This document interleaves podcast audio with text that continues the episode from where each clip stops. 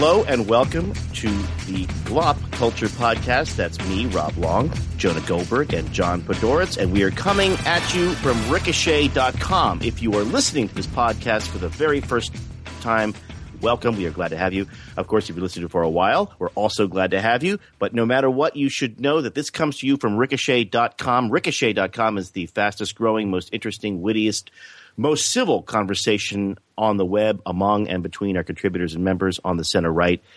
You take that back, you whore. yeah. Uh, wait, let me get through it. You, but uh, in order for us to continue to deliver this to you, we really do need you to join. It's not that much money. Uh, you get a whole bunch of other podcasts. You get a chance to really participate in some great conversations, and you get a chance to join a movement that is going to win the country back. That's our goal. So uh, join it.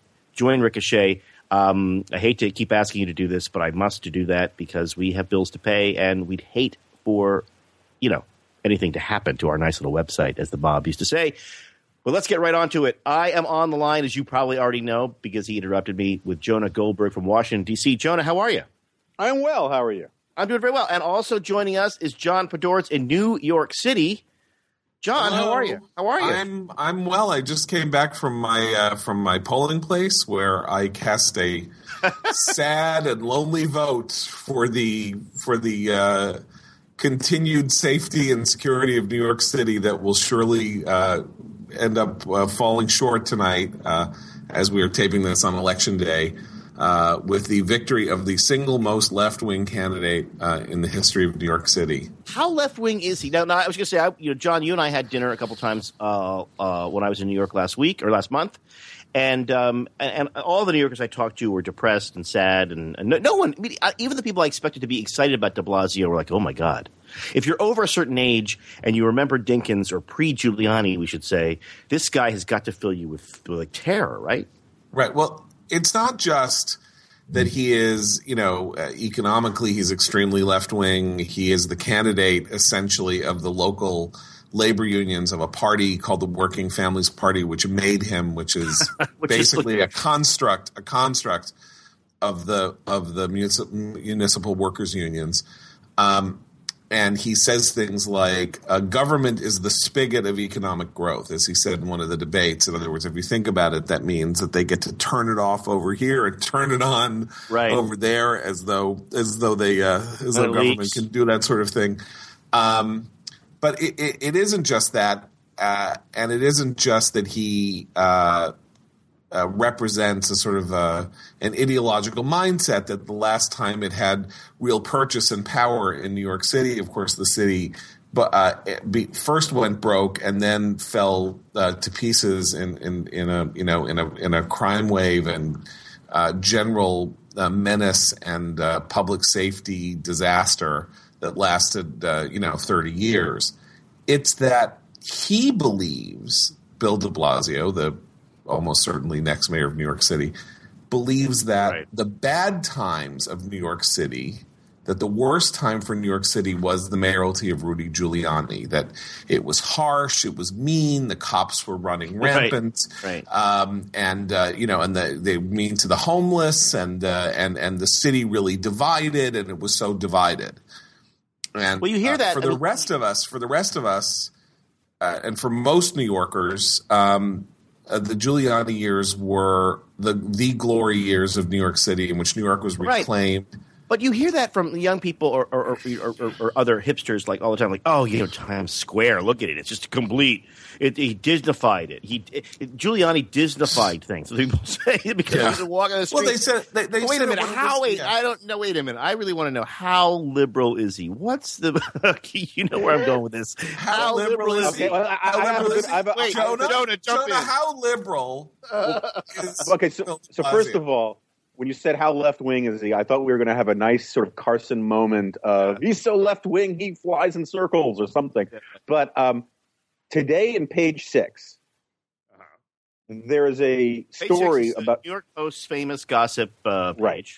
there is a story about who De Blasio's first choice for school's chancellor is. Now, when I, I when I saw this, I put down my computer and I ran up and I went to my wife and I said, "Who's the most evil person? Not for schools chancellor, just who's the most evil person.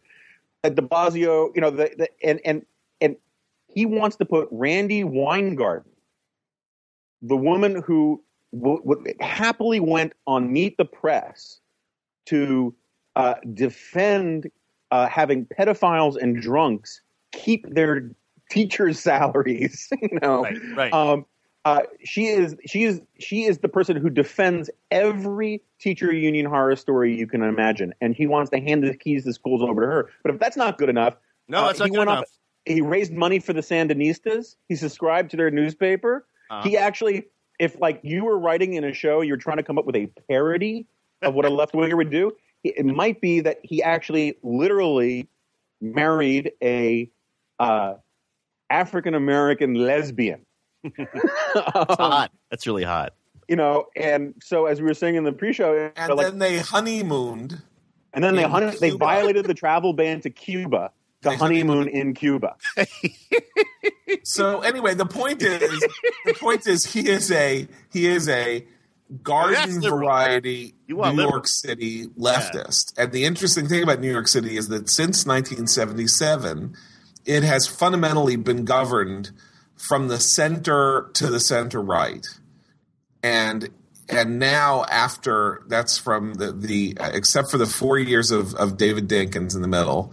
Uh, which led to the election of Rudy Giuliani from Ed Koch's election in 1977 until 2013. That's So- 36 years with four years in the middle. Yeah. There was governance from the center to the center right.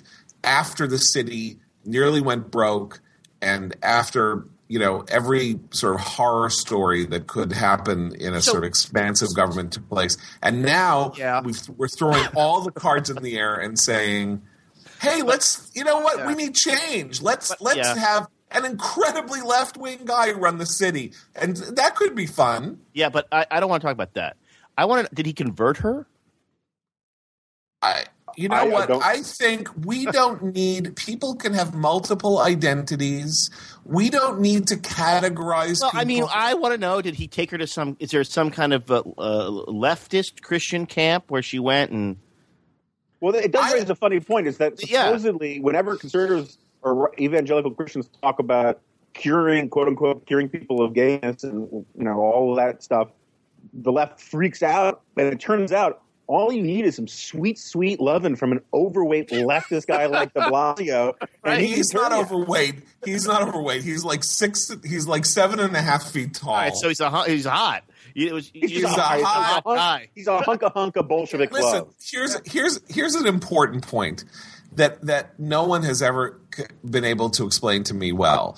De Blasio is the latest in a string of of politicians who has a name that is not the name with which he was born. Yeah, like Villa Blasio Ragosa, the was mayor. born, born yeah, right. Villaraigosa, the mayor of Los Angeles, was uh, was Villa. Villar. Villa, Villar. Villar, right? And And, he- Villar. married a woman, He made it Ragosa, and then he, made, he named himself Villaraigosa.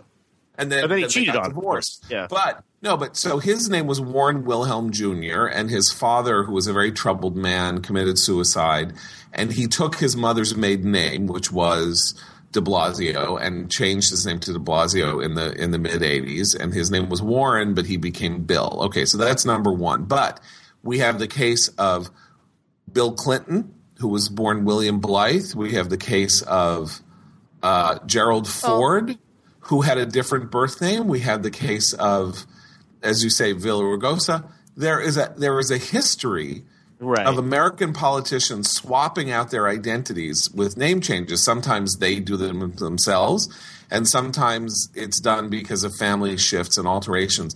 But it is it is either a fundamentally American thing that people just sort of end up with a different name because they choose to, A better name. or there's something else going on that there's something about politics that attracts people who are seeking an identity and then they pick it like Reagan but like Ronald Reagan this he didn't change his name Ronald Reagan's name was Regan until 1964 when people thought that it sounded too Irish to say Regan so they began calling Dick him Cheney Reagan was Cheney. really?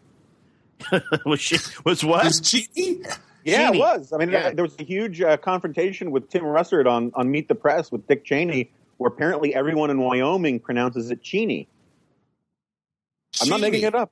Okay, I'm not- I, I missed just that. one one historical footnote on this, right? I mean, because there's this actually comes up in in William Shirer's Rise and Fall of the Third Reich. You know, there's a lot of there's a lot to believe that if Hitler hadn't changed his name from Schickelgruber Mhm. Yeah. to Hitler, because Heil Schickelgruber just doesn't have the same euphony that No, you it know. does not. It does not. But let's I- stick with America. Heil Schickelgruber. Yeah, it doesn't sound doesn't sound very good. All right, so um, we- uh, New York City's gone. I, I, I passed around a little. I, I sent to John a little picture I saw um, uh, last week on the twitters that said uh, had a picture of De Blasio and said, "If you like your city, you can keep your city." uh, which was pretty funny. But now, speaking of if you like your city, can you keep your city?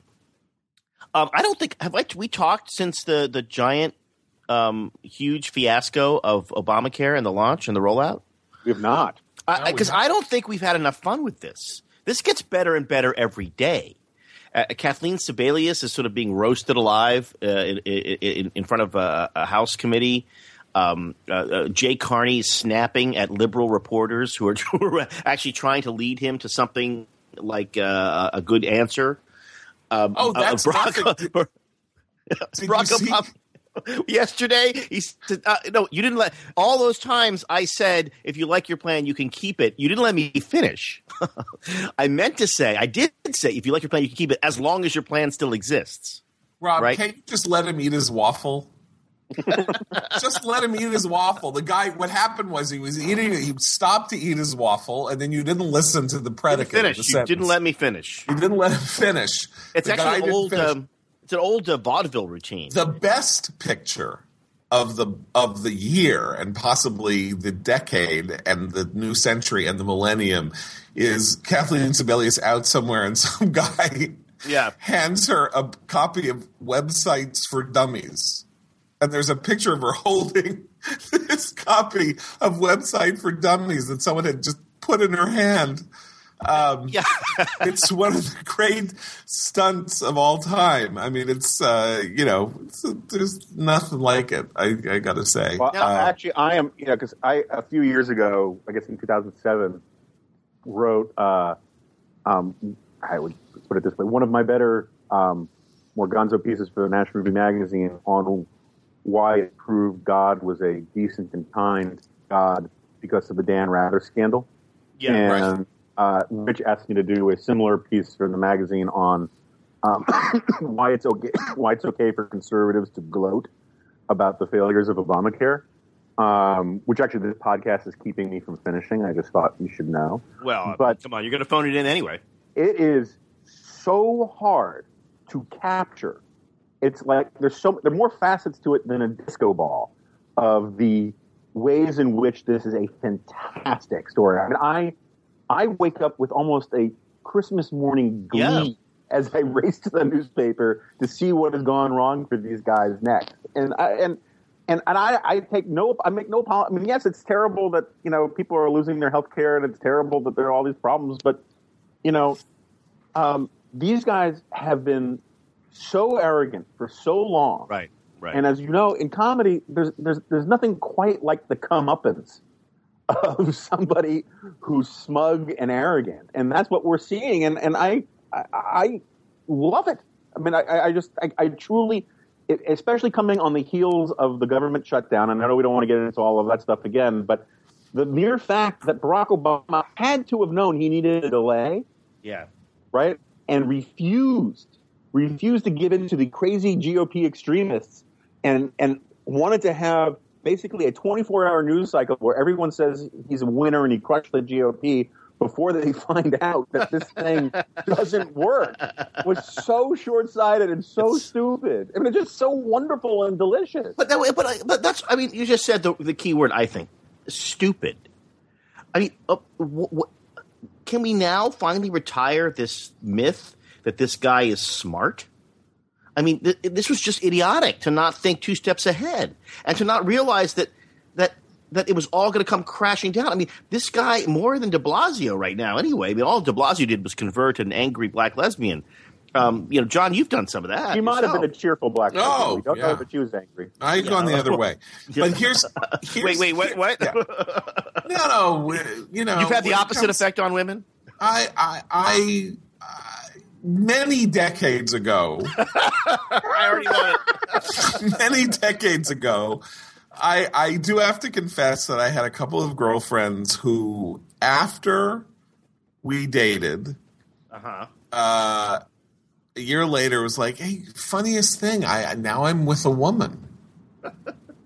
So you're like the Which- last exit to lesbianism. He, I, I, I will not interpret it. That's for my fans to interpret. Um, and I can't believe I'm talking about this. But, so did that Uh, episode of Seinfeld really kind of hit home? So either, either, either there were there was never going to be anything better than me, or uh, the opposite. So Yeah, I don't know. I- I anyway, think can we other- move on? Can we move on? Because I thought we were talking about. This is all politics, John. It's all politics. Um, Okay. all right. So Now wait. so- Here's my favorite part The of all personal this. political. here's my favorite part about all this is they pass the bill right and somebody says you know maybe we want somebody in here to uh, run this thing who knows how you might get up to speed creating an entitlement that is going to cover oh 275 million people might be a good idea to have some bring someone in with some management experience because apparently every one of these 275 million people is going to have to enter this system through the web. So maybe we should make sure the website doesn't crash. And you know in order for this to work that department of health and human services which already administers social security medicare and medicaid and is therefore kind of busy when it comes to doing things for hundreds of millions of people. Not only does it have to go through the Department of Health and Human Services, but the Department of Health and Human Services has to be in touch with the IRS, which also is kind of busy dealing with 320 million people. prosecuting. They have to be able to talk to each other. They have to be able to talk to each other because the IRS needs to know whether you've signed up for the individual mandate. Because if you haven't, the IRS then, of course, punishes you with a fine or a tax, depending on Right. where you stand on that day of the Supreme Court argument. Uh, whether it's a man, whether it's a tax or a penalty or a mandate, um, and so these two organizations, which have no connection computer wise, have to be able to talk to each other automatically, dealing with information on hundreds of millions of people. Maybe Right. somebody who knows how computers work might be hired for this task. Maybe I- we should I drop a chart. Maybe we should drop a 'cause your voice chart that would up. right. Maybe we should drop a chart that will explain how this will all connect. And according to the New York Times, somebody said, "See, if we drop a chart, the Republicans are going to make fun of us. Right. They're they going to remember, they're going to take they the remember chart. they remember that chart that Bob Dole used years and years ago, twenty years ago now almost, to to scuttle Hillary Care. He Right. showed an org chart of the of and that, that was- the response. I believe it was a response to to, to Clinton's uh, State of the Union that year. He showed. Uh, uh, his response was he just showed a chart, and I remember it was a great performance. He said, "You got this thing over here, and here, and then he turned to the camera and says, "I don't know where you and I are around here. I think we're somewhere down here at the bottom." And that was like a bullet in the brain of a, of Hillary Care, and Right. there- that- that's right. But like, it just, I think Jonah's correct. I mean, Jonah, how do you get? I mean, do you believe there'll be a moment, a come to Jesus moment from anybody in that administration or in the media bubble, that lickspittle acolytes who surround them, to say, "Hey, wait a minute, we really, we really blew this, and, and here's here's why or how." I mean, because my theory is, my working theory is, this is the end of the Obama administration. Essentially, it's over. Um, they can't do anything anyway in the House. Uh, this was their only only hope. It's a total disaster. Uh, everyone hates it. You had nine million people who are now, uh, you know, sort of facing sticker shock uh, uh, er- in the early days. That's not going to go down. It's only going to go up. Um, isn't this the end? Well, maybe. I mean, I, I, I, Oh, well, yeah. Take a stand, maybe. Well, yeah. no, no, but you never know what these guys. But, but it seems to me the more interesting thing, and I guess maybe because this is where I'm going in my piece, is that you know hubris, right, which is this Greek word for um, arrogance, where mortals think they're like God. I thought it was Right. that chickpea stuff you put in a pita. Uh, it's that too, and the you know so what what people forget about hubris is it's not just arrogance. It's it's this belief that the rules of reality don't apply to you, right? And there's something really really weird in what's going on with Obama, right? I mean, forget that on September 25th, six days before the quote unquote rollout, the square wheeled rollout of Obamacare, um, he was out there saying this is six day, five days before it rolls out, right? Saying it's going to work just like Kayak or Amazon, right? I mean, I hate not, kayak, by the way.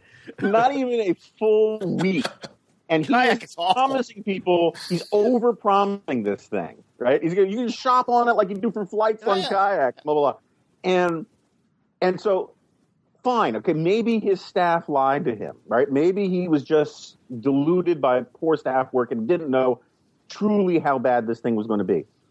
Three weeks after the thing is rolled out, right? Three weeks after, where he goes and does his sham wow routine in the Rose Garden, um, where he now knows that on the first day that, of this thing, six people signed up. Six, not six thousand or sixty thousand. Six. And You know- he knows this thing is, is a complete fustercluck. He knows Now, this thing's just I have working. to say, if you are listening to this podcast and you are not a member of Ricochet.com, we'd like you to join.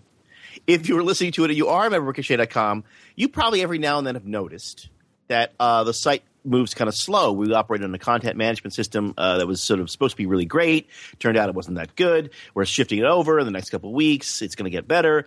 But I, I, you know, we we if, if we opened with six, I mean, our little company had six.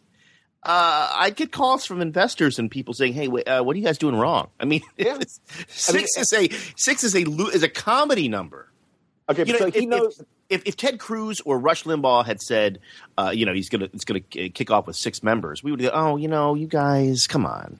Well, Saturday Night Live basically said it. They said it only works for six people at a time. But so anyway, he knows all this, and he goes up and he asks, he tells millions of Americans, if you're having if you're if you're experiencing delays on the website, which doesn't work, you can always call the operators, and they can take your applications over the phone. It only takes 25 minutes.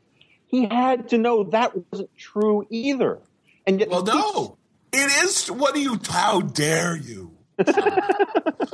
I heard Jay Carney yelling at Jonathan Karl for four minutes. Why? Because Jonathan Karl said, Jay, you know, the president said you can sign up, it'll take 25, call on the phone, it'll take 25 minutes. And now we know that all of those applications have to go into the same system and they're not going to register. And Carney said, John, how do, what are you talking about? The president's right. You call up and you get Right. someone on the phone and they take the application information and they fill it out for you. And that and and you don't you don't have to do it on the website. And then Karl says, "But But they but do. Jay, but Jay, they're not. The information isn't going into the website. It's just going on a piece of paper. And then at some point, it has to go into the website, and the website's not working. How does anybody know if they're signed up or not? Going into And- the website means means shop for prices, which they can't do. right. Well, not right. only that, but not only that, but here's a great idea. You start a call center in Kankakee, right? The call center's sitting there. They're getting phone calls from people. It takes first, first of all, it takes 25 minutes to fill out. A is that paper what the call site is? By the way, is that what the call site Who is? knows where it is? I, I, I wish it were in Bangalore, but it probably isn't. Anyway, so they're filling this thing out, right? It takes 25 minutes to fill out a form because they're saying, okay, what's your social security? They're reading it back, the blah, blah, blah, this and that. Then the form, This call along could with be recorded five for million quality other, insurance purposes. Right. Please take a s- short. Will you please take a short survey after this call? and the form goes into an inbox where it's sitting there waiting for someone. número dos. Sorry. I, actually, I think they start in Spanish. Yeah, you know, sure. because the Hispanic outreach is really very important. Anyway, here's the key: is that then the form goes on into an inbox, waiting for someone else to input it onto the broken website, right? Here's a great idea. Why not leave everybody's uh, private information in a in a call center in an inbox? That's really secure. You know, that's a really great system. So you're calling somebody on the phone and you're giving him all of your personal information. He's hired as some temporary employee at a call center by the federal government. What's to keep him from taking your social security number and going to the track with it? What's to take, What's to keep him from using your social security number? Well, like they screen these people very carefully, like Edward Snowden and the IRS guys. mean, they screen I- them. They're, they have to go through a four point system. I mean, the whole point of a website and you're filling information out on the website is that you're filling it out so that no one else sees it. Right? Boy, th- those six people must feel very vulnerable right now. like we can, we know everything. We know Well, then everything there are about those them. two other great details, like the one detail about the guy who fills out the information, then he starts getting phone calls from you know Yeah. like third party people saying, "Hey, I hear you signed up for Obamacare." It's like, uh, how do you know that? That's supposed to be private. Number one. Number two was Jim Angle. You still have that calls up- discharge? Yeah. Uh, the Jim Angle thing was weird. Yeah. Jim now, do- Angle. Do we have Jim any- Angle of Fox News calls to you know essentially on a on the Fox News line, which is which is blocked ID to do you know to sort of inquire about the system, and they know who he is. Now, so they have an override on caller ID. Yeah, maybe At the just- call center? fans. Yeah, it said "Eye of Sauron" in there, and they just knew. um, all right, so how? So okay, so I and I'm I'm ha- I mean I, I'm having fun. I'm enjoying this. How long are we going to enjoy that? What's this going to do? How's this going to work? We Oh, this is long, too long, yeah. Okay, long, Is this- long, is is- like long time. are the are, are is this midterm stuff? Well, I mean, Oh, look, yeah. the only way it's not midterm stuff is if what they're saying is true and they can fix the website by December. If the website is fixed by December, Obama and his people are right. This will all fade, and will, and people will start saying, "Oh, it was just the Republicans sabotaging it, and they're all they were doing is rooting for its failure, and all of that." They're already saying it's not going to be fixed by December. They're by the end of no, they're saying it will work for the vast majority of people. I don't know what that means. None of us knows what that means. Well, there's Well, a guy. and then- and then a guy the out there called Vast Majority. Right. And And then the works, second right. Yeah, and- okay. but the Reverend Matt so- vast majority. So wait a minute. So Jonah, if, if just assume it were just assume they fixed the website, don't they still have to deal with all the people who are now looking at sticker shock? Yeah, no, there's a great. I, uh, this is a sentence you're not going to hear often from me. There's a great clip from Al Jazeera um, where it's up on the Sorry. uh, where the they do a piece on the exchange in Colorado, where I guess their website is actually working okay, and they talk to one of these navigators, and they ask her, "How many people have you signed up?" And she says, "So far, zero. Everyone comes in and then leaves because of the sticker shock." And the sticker shock is only going to get worse. Right. Um, I mean, not not for Medicaid and not for some of these bronze plans, but that's going to expose another of the Obama lies, which was this idea that it was going to bend the cost curve down. If everybody just signs up for either these essentially free bronze plans that for low income people, um, or for Medicaid, uh, the whole thing goes tits up pretty quickly. And that so far, that looks like what's happening. Hmm. That's um, exciting. So that's exciting for the midterms for us, don't you think? Oh yeah. Well, it's but you know the the other part of this is they knew that too. So I I was at an off the record thing with a former administration official who was being off the record sour about things.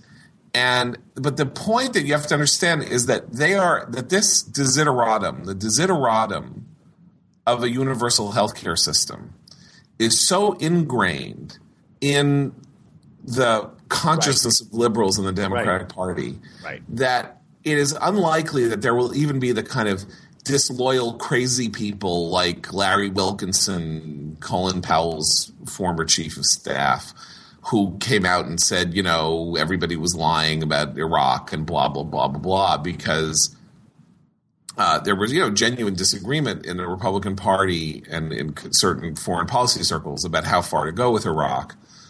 But in the Democratic Party, there is no argument except the argument from Obamacare being on the right to single payer being on the left. Right. Right. About the need for this. So, what there isn't going to be is somebody saying, I told them they didn't listen. You know, this is a disaster. Except there, people are now saying it's a disaster because they see where the rollout problems are. But ordinarily, you would get some internal critic emerging and saying, you know, this was a disaster from the get go. We can't do this. The federal government doesn't Yeah, have the you won't get capacity that. to do this sort of thing. Well, I mean, is this all That's kind of a happen. is this all kind of a trick? Is he tricking us into like accepting single payer? I mean, I've seen that. Some people have said oh, this is a trick. I don't understand how that works. Let's let's you know the, the path to single payer with Obamacare. And I've been saying for a while that first of all, Obamacare was always designed to fail, just not this quickly, right? And so the problem is, if it fails, I mean, if it if it literally face plants like a dead horse, still you know Right. at the starting gate, you don't go you don't get to single player payer that way. I mean, you may get to this crazy expanded Medicaid and all that kind of stuff. The whole point to get to single payer was to show that this approach worked, and Yeah, then 10 fill years- in the gaps with more government. Ten And- years down the line, you're supposed to say, "Well, it's a great system, but of course it's broke, so let's go to single payer." right? Right. Well, I don't know. I mean, I, first of all, the reason that we don't have single payer is that uh, you know it is so um, violative of the essential nature of the American political experiment that it could never have been introduced the way it was introduced in England and, and, and Canada, but and Israel and other places. But the simple fact of the matter is that single payer makes more sense than this. That is to say, a it's un, unabashedly constitutional. You just pass, you know, a national entitlement, um, and Right. effectively, it's simpler because you say plainly, okay, every doctor works for the government. Mhm. You know, Now, na- you're so- nationalizing healthcare. Every doctor works for the government, and there we are. So, So, so wait, so Israel's Israel is a, I didn't know Israel's single payer. Israel single payer. yeah, Israel's That must be payer. must be really expensive. That's a na- nation of hypochondriacs, right? Right. no, I mean, Oh, you know, yeah, it's- it's no, very- no, no, what it is is what it is is it's ration care. Right. It's extremely it's extremely ration care. Like everywhere else, there's single payer, which is one of the reasons we couldn't have single payer. But it's not. But- But, it, but John, just a factual question: is, is is is it single payer where you can't go to a private doctor, or is it single payer that all you know? You know what I mean? Is there a, is there a private market for doctors too, on No. top of the? No, there there there there is a private black market for doctors, but there is no private market for doctors. Hmm. I mean, it's in that sense, it's you know, it's a single, it's a classic single payer system. But my point, but first of all, like all these places, it's a lot small. You know, Israel's got you know seven million citizens. Canada's got twenty three million citizens. You know, Britain is you know the largest with what I think it's eighty eight million or something like that, or sixty nine million. I can't remember. And you know, again, we're talking about the United States. This is where you know we have 50 states, we have you know 3,300 counties, we have 320 million people. I mean, the, even the notion that you could figure out new ways to regulate the entirety of this market, a sixth of the national economy, is demented. I mean, it's demented. And then you read, you know, you read stuff like uh, when you read the Obama speech, which I which I commend to everybody that Jonah mentioned, the one he delivered on September 25th in, in Maryland. And it's like, we're going to give you this. We're going to give you that. You're going to get this. You're going to get that. You're getting this. We're giving that. We're giving you this. We're giving you that. There is a point at which, even if you're not us, you've got to say, who's paying for all of this? Who is paying for Right. all of this? I mean, we're giving it to you like it's like it's can- like it's free candy, but it isn't free candy, and that's the thing that people are like. Wait a minute, I'm a 62 year old male. I have to pay for maternity. I have to pay for ob- for obstetrical care in my plan. That doesn't make any sense, you know. And that's like, well, yes, it does because if you you pay for maternity care, so someone will pay for your kidney cancer. It's like, well, that's not how risk pools work. Risk pools work not that everybody is at risk of everything at all times, right? That's not that's Right. th- this this notion itself doesn't make logical sense even in terms of the way people think about this. So, I mean, I think they will they will dodge a bullet. In other words, the calamity will be lessened if they fix the website, but you guys are right. that- but that again, that, that's always the problem with these dudes, right? They're, they're always on the website. The idea it's very ossified and old, frankly. I mean, it, it is tip, it is it is a classic example here that this old 1973 version of of of, a healthcare system moving towards single payer. That's when all this stuff was basically conceived, right? some this is back when de blasio's wife was still listening to Laura Nyro records right this is like old stuff right um, and, and I think the idea here is Joan that, Arma trading. Joan Armatrading. I, I, I, I like Right. Joan Armatrading. I love Joan Joan Arma Armatrading. trading. Yeah, she's great. Um, You know, if you were if you were a woman in the 19, in the 1980s, you were issued a Joan Armatrading album. well, you know, true. when you went to get your when Yeah. you went to get birth control. or if you went to a Particularly fancy if you were on your way to being turned into a lesbian by John Bedore. right. It's one or the other. No, that was Ani DiFranco. You've got your please get your citations She's- right. Ani DiFranco. Was, uh, was that the CD in your goodie bag for thank you for turning into a lesbian party? a copy of John's book and uh, an Ani DiFranco disc. All right. That's the subtext of it's a hell of a ride. Yeah. Oh, I will be planning. you, guys, you guys have now ignited my long-term revenge plan. I would like to say, I'll, I'll finish my thought. long-term is old fashioned thinking. Uh, The idea that it's a website is an idiotic thing. It is a marketplace, a function. It is it is an application. They built a piece of software. They didn't build a website. That's it's not a blog. It's not like Squarespace. Uh, you know, they offered them you know uh, help. They, they they built a, a a function. They built a piece of software that makes calculations and connects data and does things that a website doesn't do.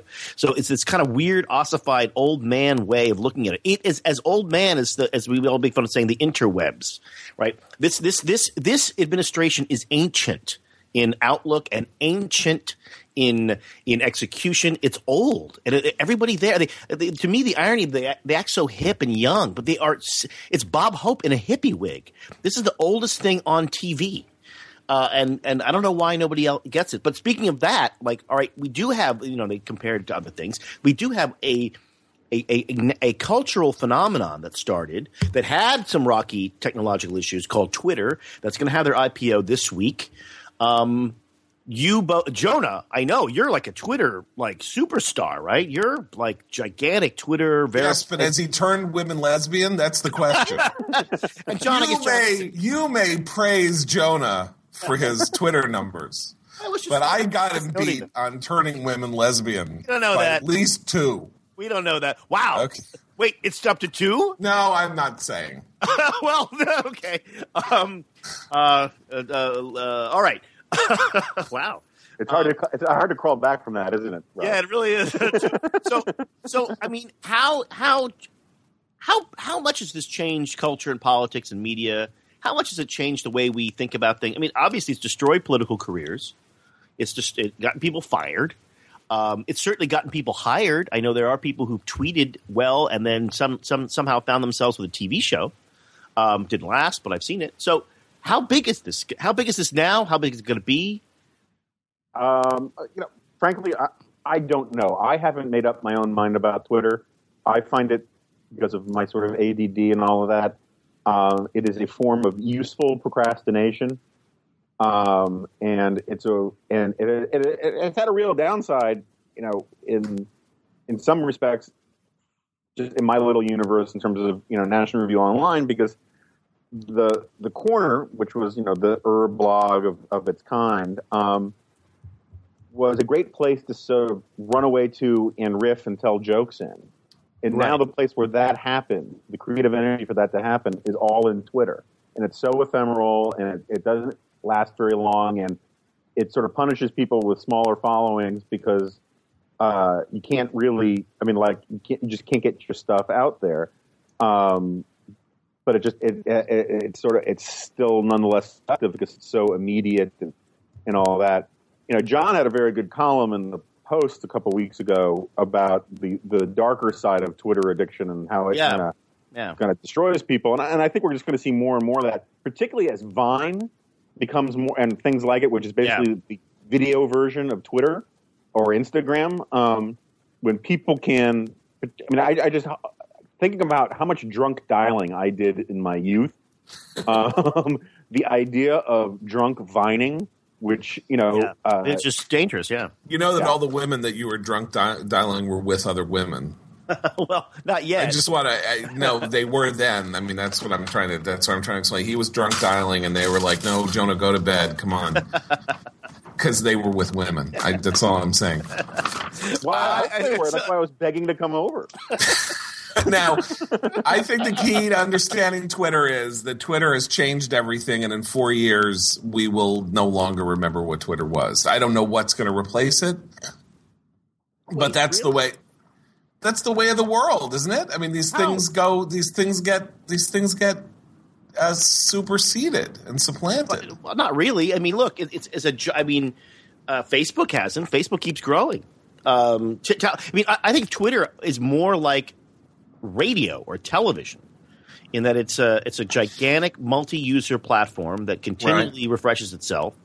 Um, that is incredibly. Uh, you know, Twitter makes money. Twitter Twitter is extremely attractive to advertisers. It's going to be an eleven plus billion dollar IPO. That's not. It's not a bubble But numbers. Twitter doesn't quite know how to make money. That's what's interesting is Well, that no, they got, do. They do. They no, no, it's got 200 million users. From what I read, it's got 200 million users, and it made 600 million dollars. That means that you have an average of three three dollars per user, which is an incredibly small number, relatively speaking. But if, the- if those numbers are accurate. So, and how you mo- how what what's amazing about Twitter is that it harnesses the power of groupthink, right? That is, it creates groupthink, it directs it, it leads to groupthink. So if there was some way that you could figure out how to make money off it, but the introduction of advertising interrupts the the the creation of the groupthink.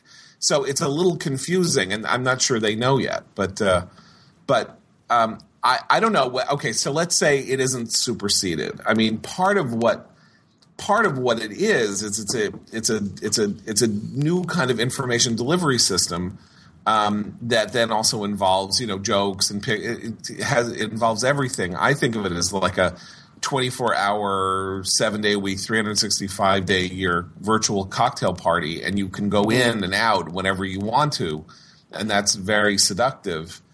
Um, but you know they're already figuring out hierarchies, like whether or not there's going to be some kind of super Twitter where you know people like uh, Jonah with 800 billion followers are allowed to talk. to, I, I have a have mere 100,000 101,000 you followers. know, a mere hundred. I'm about to pass 30, but you know, Do you notice thing that? is- but do you, do, you, do you notice that? Does it feel different to you, Jonah, when you tweet something? You know, hundred thousand people are going to potentially going to see it that minute. No, it really. So far, it really doesn't, and I would say in part because I bet you the people who are online at any given time that that that will move it around and all that kind of stuff are the same people that John that John has with thirty thousand followers. You know, about a third of Twitter accounts are inactive, um, and for all I know, another third of my followers are are and are are Twitter bots with like you know these fake accounts. I don't know. Um, uh, so far, I've not. Every time, that's why I've been having this long running joke. You know, every every couple days, I'll have. I'm only 50 followers away from 90,000. At which point, you know, so, and then I fill in the blank with some ridiculous thing, Right. and then it never turns out to be true because I've yet to figure out what I get for having all of these followers. And it kind of it's one of these things that it matters to people who measure metrics, but people who measure metrics um, have kind of gotten to the uh, sort of in their own bunker and only care about metrics for metrics' sake rather than actual impact. So Does that, I, I make you don't feel, know. does that make you feel better, John? That your your puny number of uh, Twitter followers is basically the same as as Jonah's enormous number? you know, Did you say number? I, I think that just means that my that just means that my uh, my my impact is uh, is greater as as uh, Mm-hmm. and his impact is much less. Now, here's the other interesting thing. I know somebody, a journalist who has like a, a million and a half followers, an early Twitter person. And I said to him, How did this happen? He said, Well, what happened was I, you know, was on Twitter early. And then in 2009 or something, or 2010, Time listed me as one of the 25 Twitter feeds to follow. And in the next three days, I got a million new followers. And I'm sure every every single one of them is a robot you know So Right. m- almost all of them are fake or they're robots or they're doing, you know, all they're trying to do is sweep words that I use to find out whether or not I'm going to mention their site or, you know, their topic and then I they can retweet it with a link to their product or something like that. So so there's a lot of, you know, there's a lot of passive electric stuff as as uh, you know, sort of passive So all so stuff. is the entire market crazy? Eleven billion dollar valuations. That's ins- is that insane? You know, it's pretty insane, except for the fact that before it's the classic thing in in in uh, in, in stock buying, right? Which is it's insane, uh, except if it's in a growth period and they the stock sells and it continues to grow for two years. Whoever buys the stock early and then can lay it off, you know, at a ten percent gain. Will have you know will have done crazy well, and then if it tanks, it tanks later, and it's the last fool holding the stock who will suffer. Um, of course, the Facebook IPO was kind of a disaster in that regard. It came out and then it didn't sell what it was supposed to sell, and blah blah blah blah blah blah blah. So I, I don't know. I mean, it's because that was supposed to be like a thirty-five billion dollar stock valuation or something. Well, I'll crazy. I'll I'll go on I'll go on record. I think it's uh it's going to be uh, a, a, a a big IPO. It's gonna they're gonna price the right number, the what number they want, and um, which is high, and uh, it's a great stock. I think it's a great company. Okay, now I want to bring up an interesting cultural matter for the two of you. Um, I'm sure Jonah uh, knows about this, and that you know Rob may know less. But the but the movie version of the um, of the uh, sort of celebrated science fiction novel Ender's Game opened this week, um, and it did okay. It it did, was number one at the box office with twenty seven million dollars, but it cost hundred million, and it was supposed it's supposed to be the start of a of a uh, franchise, and that number is too low for it probably to start a franchise. So it may basically end up earning out and being even, and then going nowhere. It's not a very good movie, in my opinion. Um, but the interesting thing, of course, there's a big cultural controversy six months beforehand because the author of the novel, Orson Scott Card, um, is a vociferous opponent of gay marriage, and so uh, he he wrote some stuff in 2012 about gay marriage and and and how it was being foisted on everybody, and how people of conscience who oppose it are going to be forced to suffer it. And you know, he was called a bigot and a monster, and people started talking about boycotting the movie and and and all of that. Um, and the director attacked him, and the screenwriter, who was actually also the director, attacked him, and and there was Orson Scott Card, the monster, the bigot, the horror person. Now, the weird thing about this is that Ender's Game as a novel is one of the single most commie things ever written. He may Single be most- a big single most what commie, things? commie, total Commie, commie. I see. Commie, cultural relativistic crap Yeah. because it's a book about how the human race is being threatened by this, you know, group of uh, uh, by these bugs who nearly killed everybody 50 years earlier with an attack on on the Earth, and uh, and they've decided that they want to figure out a way to preemptively attack so that so that they're not attacked again. And it turns out, basically, not spoiler alert. So shut it off. You know what? Blah. It turns out that they the bugs didn't know what they were doing. And so when the when when the Earth people kill all the bug kill the planet of the bugs, they've committed genocide, xenocide as it's called uh, in the book, and they're monsters, not heroes, because they the bugs didn't mean to do it. They didn't understand that they- that that humans were sentient. They just thought they were going to a depopulated planet, and so everybody's a monster. So I just think it's funny that Orson Scott Card is now the history's biggest monster because he opposes uh, right. Because he opposes gay marriage. But in fact, he wrote this book that is one of the key works of cultural relativism of our time. And neither of you has anything to say. So come up, say something about lesbianism now. Jonah, have you read these books? Or No, I never this- read Ender's Game. I read, I Okay. didn't. And Oh my so Lord. Well, I only read it this year because of the because of the controversy, and that that Yeah. book is not so bad. The ones that follow it are just dreadful, So is that? Do you think? It, or it- even it- worse. is it?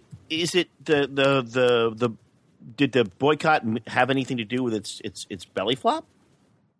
Uh, no, because it didn't really belly flop. It's it, it has about the audience that it should have, and it's actually pretty badly made, and that the conclusion, which is the you know the big surprise revelation that the that the bugs that that this kid who is training to be a soldier, yeah. it turns out is actually leading the war that ends up killing, you know, ends up creating this genocide.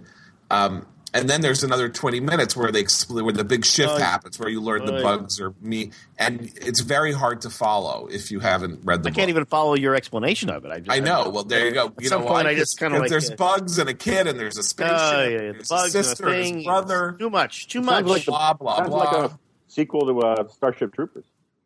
Um, uh, that movie I like. That was a good movie. No, but th- this is like the anti Starship Troopers, right? And Starship Troopers, basically, you're supposed to go and kill the bugs, all right? You got to go That's to the right. bug although, planet.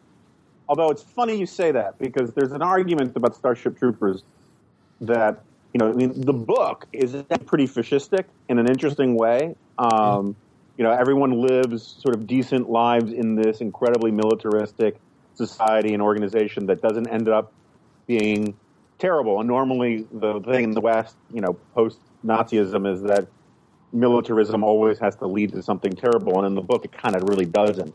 But in right. the movie, it's so ironic, right? I mean, there's, and I don't mean I, I mean I mean ironic in the more literal sense that there's all of this borrowing of fascist imagery, fascist uniforms, fantastic and, outfits, yeah, fantastic. Yeah, and and the message in the movie is that is, is much more ambiguous. It's like what's what was the name of the guy who directed it? Van Hoosen with Paul Verhoeven. Uh, Verhoeven. Paul Verhoeven. Verhoeven. Clearly hated the book and was trying to do a sort of semi send up of the book um, to sort of show the, the flaws in this. And I think a lot of people, including me, didn't care about the ironic detachment and actually just loved humanity getting together to kick some bug ass. yeah, exactly right. um, yeah. well, but I think old, he thought he was being more clever about it. It's an old George uh, Bernard Shaw moment. He was at a party and he told some lady, he said, uh, "A comedy is the sugar that I coat the bitter pill of socialism for my audiences to swallow." And she said, "Well, then how clever of the audiences to lick the sugar off and leave the pill unswallowed." you know, you know. Speaking of this whole point, uh, have, has either of you seen Captain Phillips? That's the Tom Hanks movie about the Somali pirates who hijacked the. No, the, I, the minute I found out he wasn't one of the pirates, I didn't want to see it. anyway, it's a, it's, a, it's a it's a very good movie, but so it's a movie about these pirates kidnap this, you know, take over the ship and kidnap this this this captain and all that. That's all it's about and they're Somali pirates, and they're not they're not portrayed as you know monsters. They're you know they're they're they're gangster kids, and they get in over their head, which is basically the story. So I'm reading. So after I see it, I read a couple of reviews, and Manohla Dargis in the New York Times and various other people say this is a coruscating look at the ravages of global capitalism, because apparently the Somali pirates, being poor, what? have to then go and you know uh, ki- kidnap American tanker ships, uh, contain car, you know, uh, cargo ships. Um, now, this point is not made in the movie. Uh, the movie's made by a very left wing director, Paul Greengrass, but he but there is nothing in the movie to support this notion that somehow simply because the pirates are you know characterized as something a little more interesting than just you know mustache twirling villains to make it a more interesting movie uh, therefore, it's a portrait of the ravages of global capitalism. So basically, this is just movie critics being jerks, which is not all that uncommon. Yeah. Also, also, container shipping is the single. I believe container shipping is the single greatest invention of the 20th century. Container shipping was more transformative to world wealth and health and and and and the and quality of life around the world than any other thing. Probably even more than than than penicillin or antibiotics. Container shipping is simply the the great the, the, the greatest event of the 20th century, more than computers. And uh, well, this is a 21st century movie, uh, Rob, and you know yeah, you right. believe in the ravages of global capitalism. You're proving. I love that. Like, people always say that stuff. I love people say that, like as if the people in Somalia were were somehow better off 40, 50, 60 years ago. Like just because it's crappy now doesn't mean it was better before. It means it was even crappier before. Well, no, Somalia is a bad. I, mean, I agree with yeah. the point entirely in general, but Somalia is a bad case because it probably really was better Oh, yeah. off. Well, it wasn't a failed state. Yes. Yeah. but like, Well, I mean, my- it was in the whatever in, it was. in the early um, 90s when I first moved to Washington, some buddies of mine and I, we coined the phrase the tequila sunrise syndrome.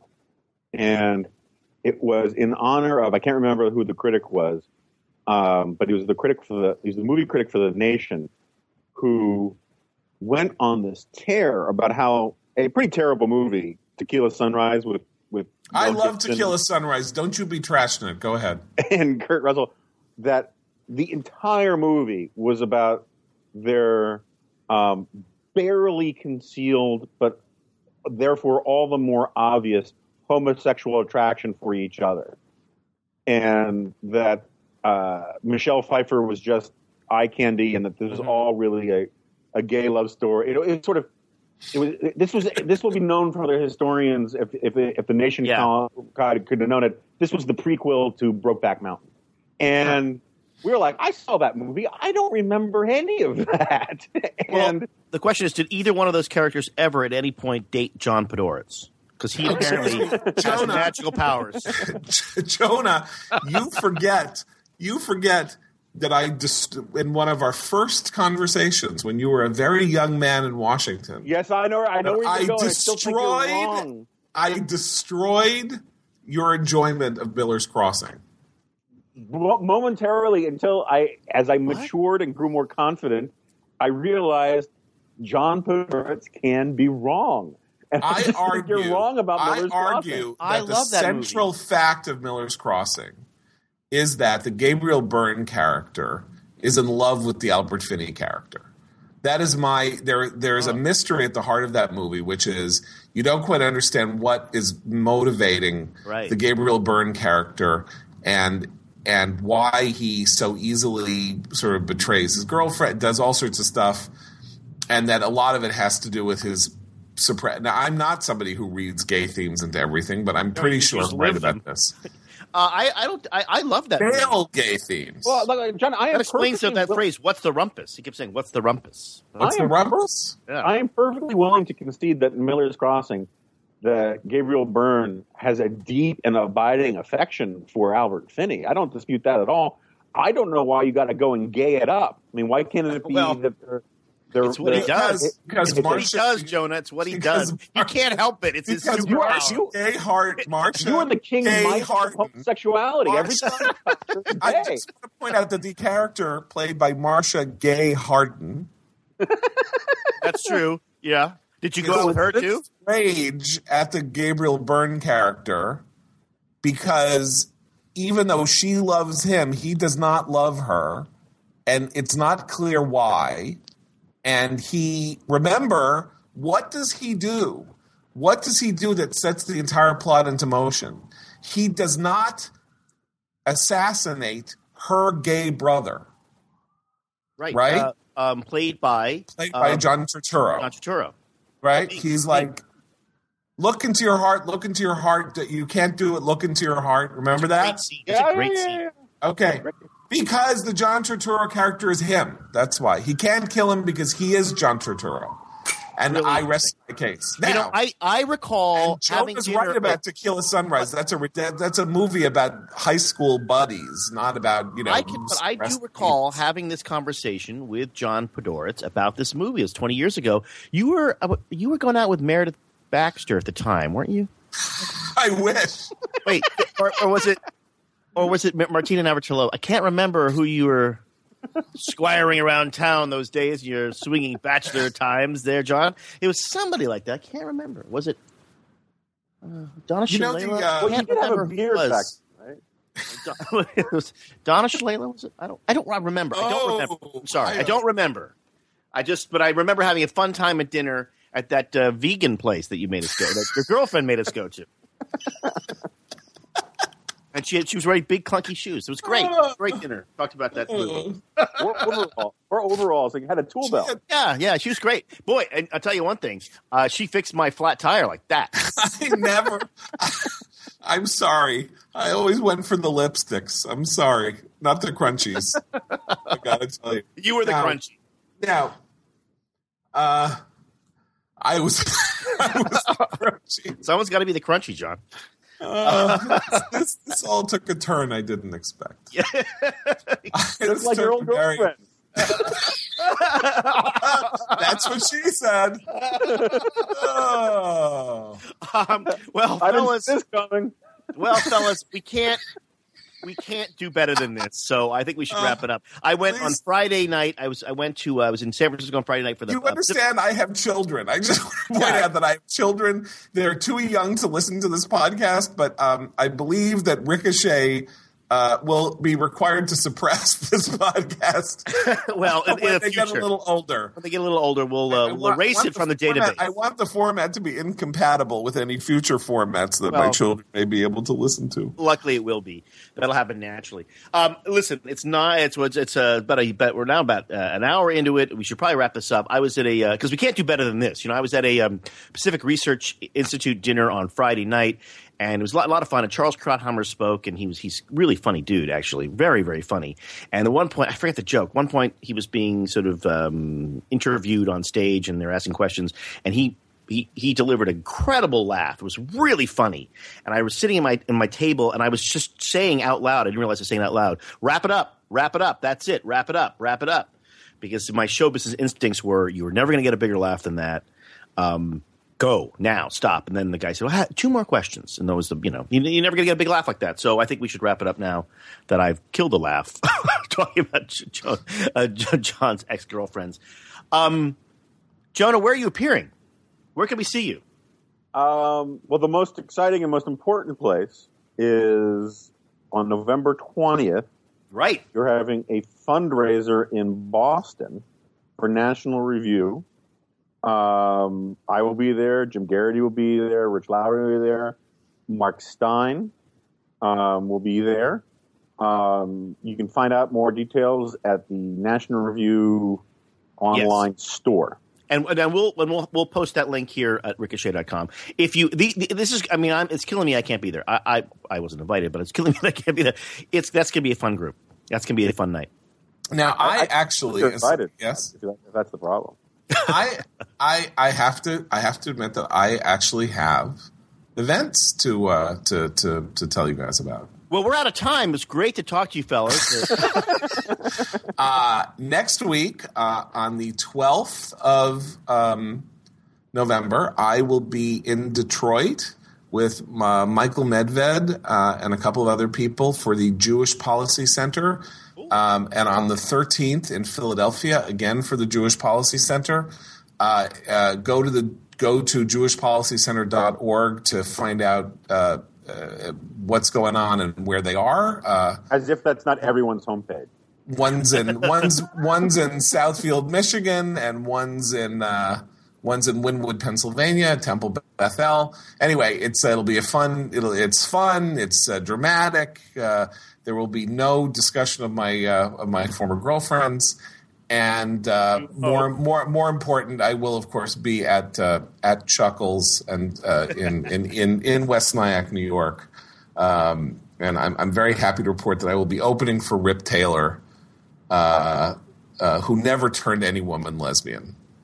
I think it's fair to say. That's true. So You could say the same about Rock Hudson, I suppose. pretty much, yeah. Um, well, fellas, Uh. it's been a lot of fun. It's um, uh, we're, we should we should do it again soon. Uh, there's lots happening. I think we should uh, the next time we should talk about a little bit about the uh, uh, how award what they call now award season is shaping up, which is where uh, I get uh, my my mailbox is stuffed with screening notices and stuff when they're trying to, to position a what I think is pretty a pretty grim movie year for awards, but it'll be sort of fun to talk about. And then um, we got some TV shows to talk about too. So I think we're a little bit behind on culture. Uh, we spent a little too much time earlier talking. Okay, quick, watch Brooklyn Nine Nine. It's really good. That's the only thing I'll say. Brooklyn Nine Nine on Fox. You like Uh, it? I just I just, uh, I just watched five episodes in a row. It's great. It's really good. I have not heard that about that show. Well, there you go. I've heard other things about that show, so I, I, I will not watch that's it. That's what I'm. taking Take it to the after party, guys. that's what she said. that's right.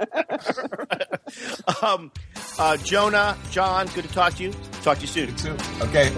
Bye. Never been near a university. Never paper or a